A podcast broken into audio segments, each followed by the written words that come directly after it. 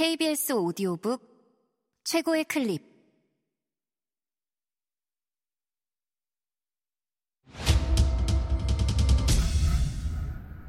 KBS 오디오북.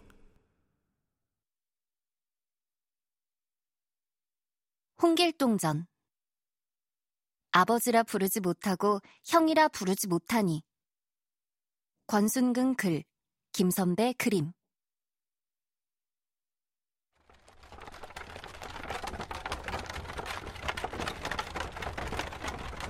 건장한 장교 10여 명이 길동을 서울로 데리고 올라갔는데 밤낮을 쉬지 않고 평소의 두 배 거리를 이동하며 걸음을 재촉했다. 각 읍을 지날 때마다 길동의 제주를 들은 백성들이 그가 잡혀온다는 소문을 듣고 길이 메어지도록 모여 구경을 했다. 그런데 서울에 도착하니 팔도에서 잡혀온 길동이 여럿 모인 것이 아닌가.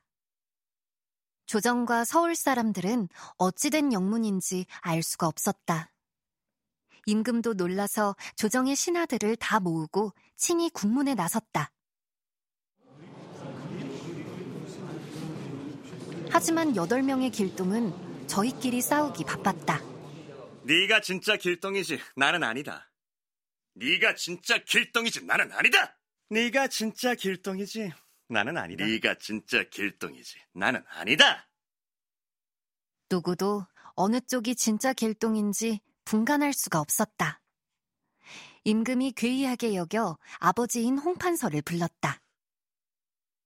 자식을 알아보는 데는 아버지만한 사람이 없으니 저 여덟 중에서 경의 아들을 찾아내라. 임금의 명령에 홍판서가 황공해하며 머리를 조아렸다. 그러고는 죄를 청하며 아뢰었다. 신의 천한 자식 길동은 왼쪽 다리에 붉은 혈점이 있어오니 이것으로 알아낼 수 있을 것입니다. 그는 말을 마치고는 여덟 길동을 돌아보며 꾸짖었다. 지척에 임금님이 계시고 그 아래 아비가 있는데도 내 이렇듯 천고에 없는 죄를 지었으니 죽기를 아까워하지 말라. 홍판서는 그 자리에서 피를 토하고 엎어져 기절했다. 임금이 크게 놀라 대궐의 의원을 불러다가 치료했으나 차도가 없었다. 여덟 길동은 모두 이를 보고 동시에 눈물을 흘리며 주머니 속에서 한약 하나씩을 꺼내 홍판서의 입에 넣었다. 반나절 후에 홍판서가 정신을 차리고 깨어나자 여덟 길동이 임금에게 아뢰었다. 신의 아비가 나라의 은혜를 많이 입었는데 제가 어찌 감히 나쁜 짓을 하겠사옵니까? 하지만 저는 원래 천한 종의 몸에서 태어나 아버지를 아버지라 부르지 못했고 형을 형이라 부르지 못했사옵니다. 이것이 평생 한으로 맺혀 집을 버리고 도적의 무리로 들어갔습니다. 그러나 백성을 범하는 일은 추호도 없었고 가급 수령이 의롭지 못하게 착취한 재물만 빼앗았을 뿐입니다. 10년이 지나면 조선을 떠나 다른 곳으로 가려 하니 엎드려 빌건데 성상께서는 근심하지 마시고 신을 잡으라는 명령을 거두옵소서. 여덟 길동은 이렇게 말하고는 한꺼번에 넘어졌는데 모두 풀로 만든 허수아비로 변해버렸다. 임금이 더욱 놀라 진짜 길동을 잡으라는 공문을 팔도에 다시 내려보냈다. 활빈당 행수에서 병조판서로 길동은 허수아비를 없애고는 두루 돌아다니다가 사대문에 직접 방을 붙였다.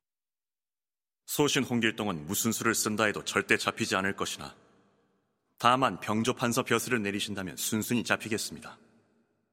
임금이 그 글을 보고 신하들을 모아 의논하니 모두가 있을 수 없는 일이라고 아뢰었다. 도적을 잡기는커녕 도리어 병조판서에 제소한다는 것은 이웃나라에도 창피하고 부끄러운 일입니다. 이 말을 옳다고 여긴 임금은 경상감사에게 길동을 잡아오라고 재촉할 뿐이었다. 경상감사 인형은 왕의 엄한 교지를 받고는 송구스러워 어찌할 바를 몰랐다.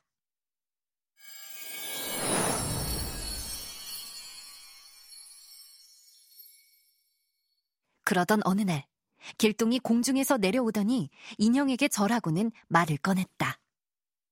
지금 여기 있는 제가 진짜 길동이니 형님은 아무 염려 마시고 저를 바로 결박하여 서울로 올려보내십시오. 감사가 이 말을 듣고는 길동의 손을 부여잡고 눈물을 흘리면서 말했다. 아휴, 이 철없는 녀석아.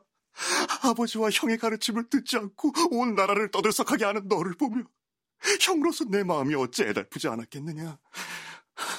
하지만 이렇게 찾아와 자진해서 잡혀가려고 하니 기특한 일이로다. 인형이 급히 길동의 왼쪽 다리를 살펴보니 과연 혈점이 있었다.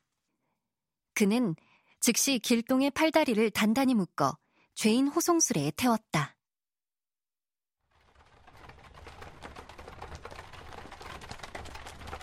그러고는 건장한 장교 수십 명을 뽑아 길동을 철통같이 에워싸고 풍우같이 몰아갔다.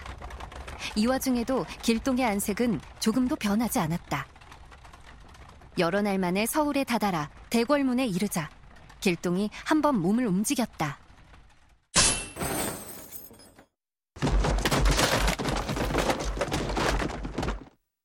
그러자 쇠사슬이 끊어지고 수레가 깨져버렸다. 길동은 마치 매미가 허물을 벗듯 공중으로 올라가 가볍게 날듯이 구름에 묻혀 사라졌다. 장교와 여러 군사는 어이없었지만 공중만 바라보며 넋을 잃고 있을 따름이었다. 할 수 없이 임금께 이 사실을 알리니 임금은 보고를 듣고 크게 근심했다. 아, 천고에 이런 일이 어디 있으랴. 그러자 신하 중 한 사람이 나서며 아뢰었다. 길동의 소원이 병조판서인데 한번 지내고 나면 조선을 떠나겠다고 합니다. 소원을 풀어주면 스스로 성상의 은혜에 감사하러 올 것이니 그때를 틈타 길동을 사로잡는 것이 어떨까 하나이다. 임금이 이를 옳게 여겨 즉시 홍길동을 병조판서에 임명한다는 방을 사대문에 붙였다. 이 소식을 들은 길동은 사무관대에 서띠를 메어 병조판서 복색을 하고는 높은 수레에 의젓하게 앉아 큰 길로 버젓이 들어오며 외쳤다. 홍판서 사은하러 온다! 병조의 관리들이 길동을 맞이해 대궐로 들어가니 신하들은 의논을 분분히 하다 약속을 정했다. 큰 칼과 도끼를 쓰는 군사들을 매복시켰다가 길동이 사은하고 나오거든 일시에 쳐죽여라. 한편 길동은 대궐에 들어가 병조 판서를 제수받고 임금에게 절하며 아뢰었다. 소신의 죄악이 더없이 무거운데 도리어 전하의 은혜를 입어 평생의 한을 풀고 돌아가옵니다. 하지만 전하를 모실 길이 없어 이제 영원히 작별하오니 엎드려 바라건대 부디 만수무강하소서. 말을 마친 길동은 몸을 공중에 솟구치더니 구름에 쌓여 알 수 없는 곳으로 사라졌다. 임금이 이를 보고 감탄하며 말했다. 와, 길동의 신기한 재주는 고금에 드물 것이다. 스스로 조선을 떠난다고 했으니 다시는 배를 끼칠 일이 없으리라. 수상적기는 하나 대장부의 통쾌한 결정이니 염려하지 않아도 될 것이다. 임금은 홍길동의 죄를 용서한다는 내용의 공문을 팔도에 보내고 그 뒤로 길동 잡는 일을 멈추었다. 한편 길동은 활빈당 소굴로 돌아와 여러 부하에게 분부를 내렸다. 잠깐 다녀올 곳이 있으니 너희들은 아무데도 돌아다니지 말고 내가 돌아오기를 기다려라. 그러고는 그대로 몸을 솟구쳐 남경으로 향해 가던 길동은 한 곳에 다다랐다. 바로 율도국이었다.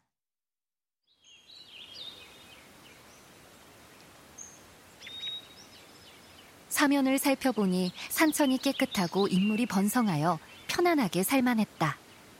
길동은 이어서 남경에 들어가 구경한 뒤 제도라는 섬에 들러 두루 다니며 산천을 둘러보고 인심도 살폈다. 오봉산에 이르러 보니 천하제일 강산으로 둘레가 700미요, 기름진 논이 가득해 사람 살기에 정말 알맞았다. 내 이미 조선을 떠났으니 이곳에 와서 숨어 지내며 큰일을 도모하리라. 마음을 정한 길동은 한 걸음에 활빈당 소굴로 돌아와 여러 부하에게 일렀다. 너희들은 양천 강변에 가서 배를 여러 척 만든 뒤 아무 날에 서울 한강으로 와서 기다려라. 나는 임금께 청하여 벼 천석을 얻어올 것이니 약속을 어기지 말라. 길동이 소란을 일으키는 일이 없어진 뒤로 홍판서의 병은 쾌차했으며 임금 또한 근심 없이 지냈다.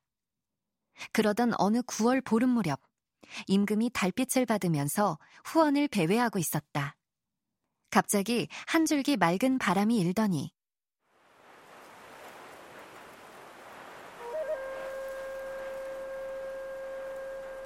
청아한 피리 소리가 들리는 가운데 한 소년이 공중에서 내려와 임금 앞에 엎드렸다.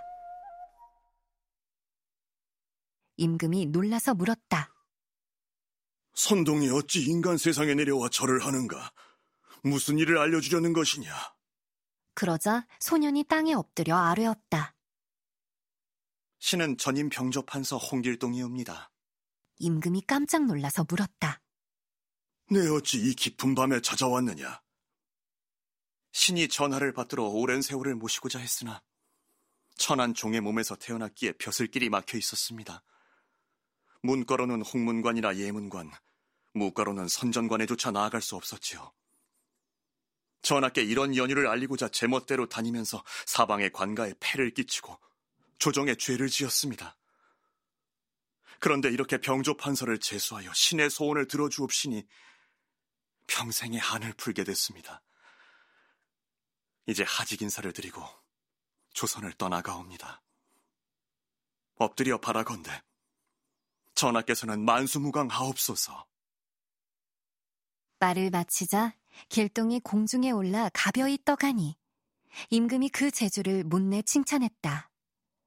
이런 일이 있은 뒤로는 길동이 일으키는 패단이 사라졌고 사방이 태평했다.